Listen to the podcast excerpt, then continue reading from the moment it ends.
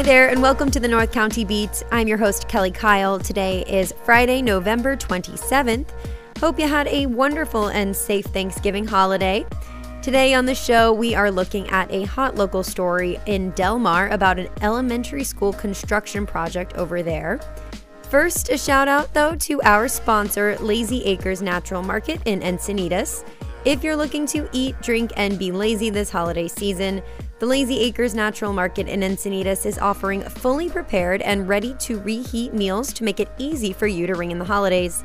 To order your meal and get more information, visit lazyacres.com or stop by the store at 150 Encinitas Boulevard.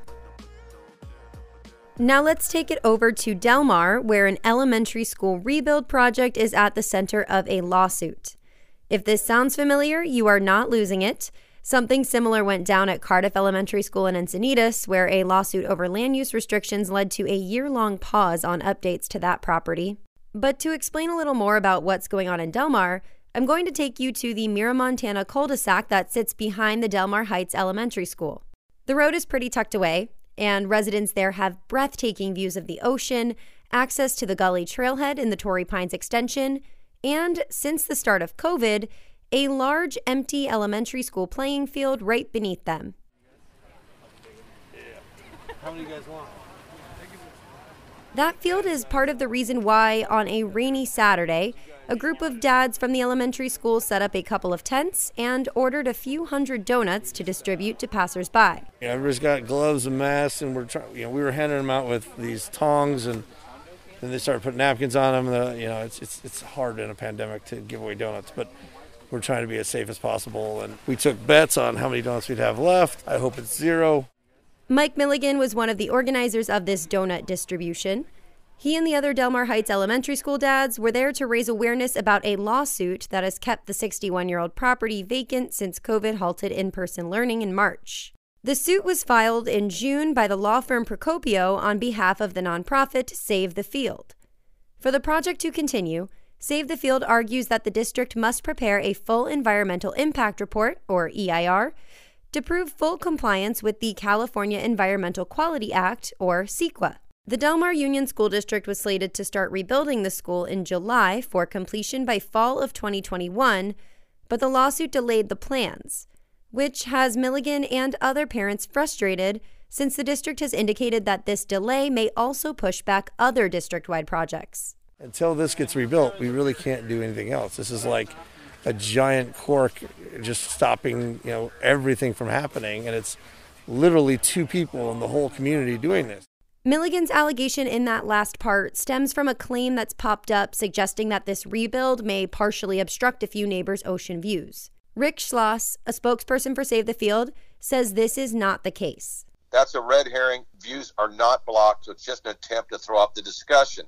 This is about open space and playing fields that will be lost forever while schools all over are working on joint uses that are good for all. Schloss says Save the Field believes the project is being mismanaged and they want to see the school rebuilt more responsibly. Save the Field supports a rebuild of the school, but we can't sit by while the district just proceeds at all costs. Um, we feel a rebuild should be done lawfully in the interest of the public and environment. The district made three revisions to the official plans to address the group's concerns over the project but ultimately, the field is still smaller, and that does not sit well with Save the Field. We appreciate the tweaks the district has made to improve the field, but kids and adults in our community are still losing 50% of this precious asset, and the district simply did not listen to community outcry. The Del Mar Union School District says these current plans make up for the somewhat smaller field by spreading green space throughout the newly designed campus. Chris Delahanty is the executive director of capital programs and technology for the district and a spokesperson for the project. There is also green space sort of decentralized and moved so there are more uh, places where there's green space, and the actual field and DG track that we have there um, will be uh, about the same size as say Ashley Falls. So it's not as though we have a small field on that site, um, and the the layout will actually work a lot better um, than we currently do, um, provide amenities that we don't currently have.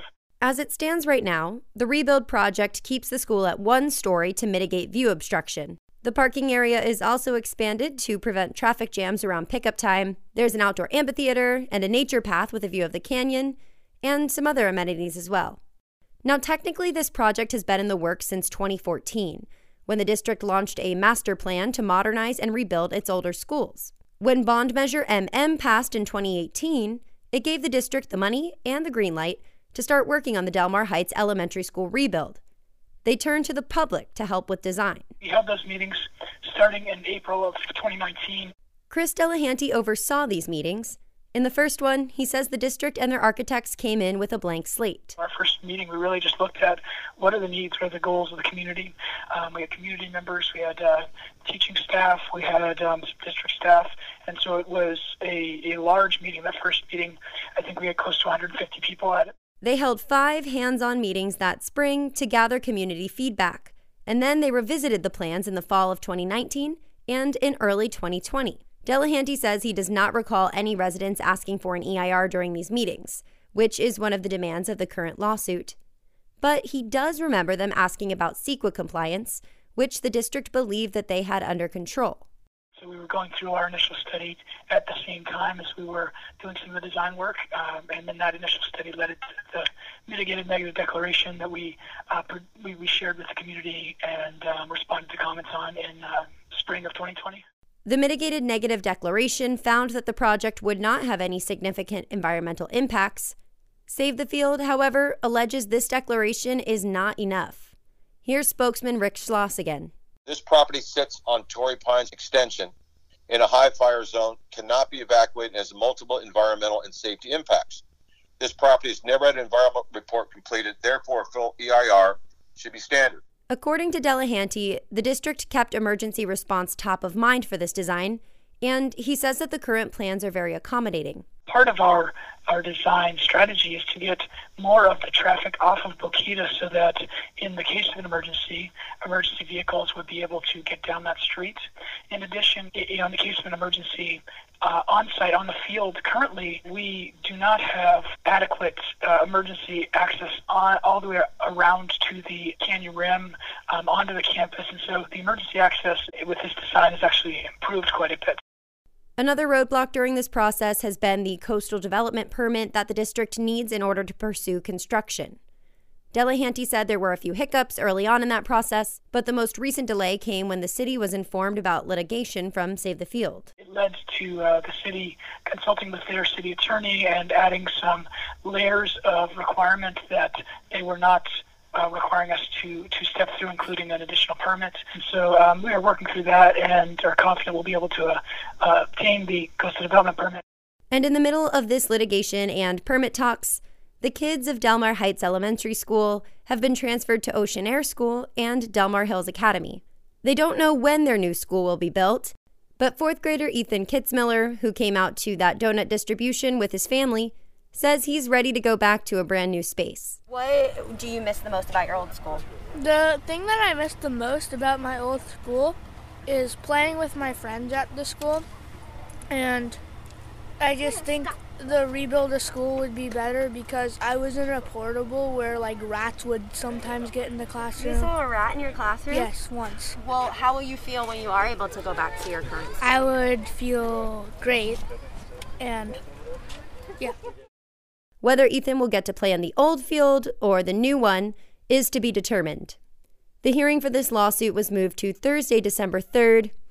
If the district is successful, they may be able to complete construction a few months into the 2021 2022 school year. If the judge does not rule in favor of the district, the rebuild project is expected to last much longer. Check out thecoastnews.com or the print version of the paper next week for the latest updates on this story. That is all that I have for you this time on the North County Beat. Make sure you subscribe to our show wherever you get your podcasts we do have a few people to be very thankful for on our way out today. Big shout out to our podcast manager, Ryan Wolt. The Coast News editor in chief is Jordan Ingram. Our associate publisher is Chris Kidd, and our publisher is Jim Kidd. I'm your host, Kelli Kyle.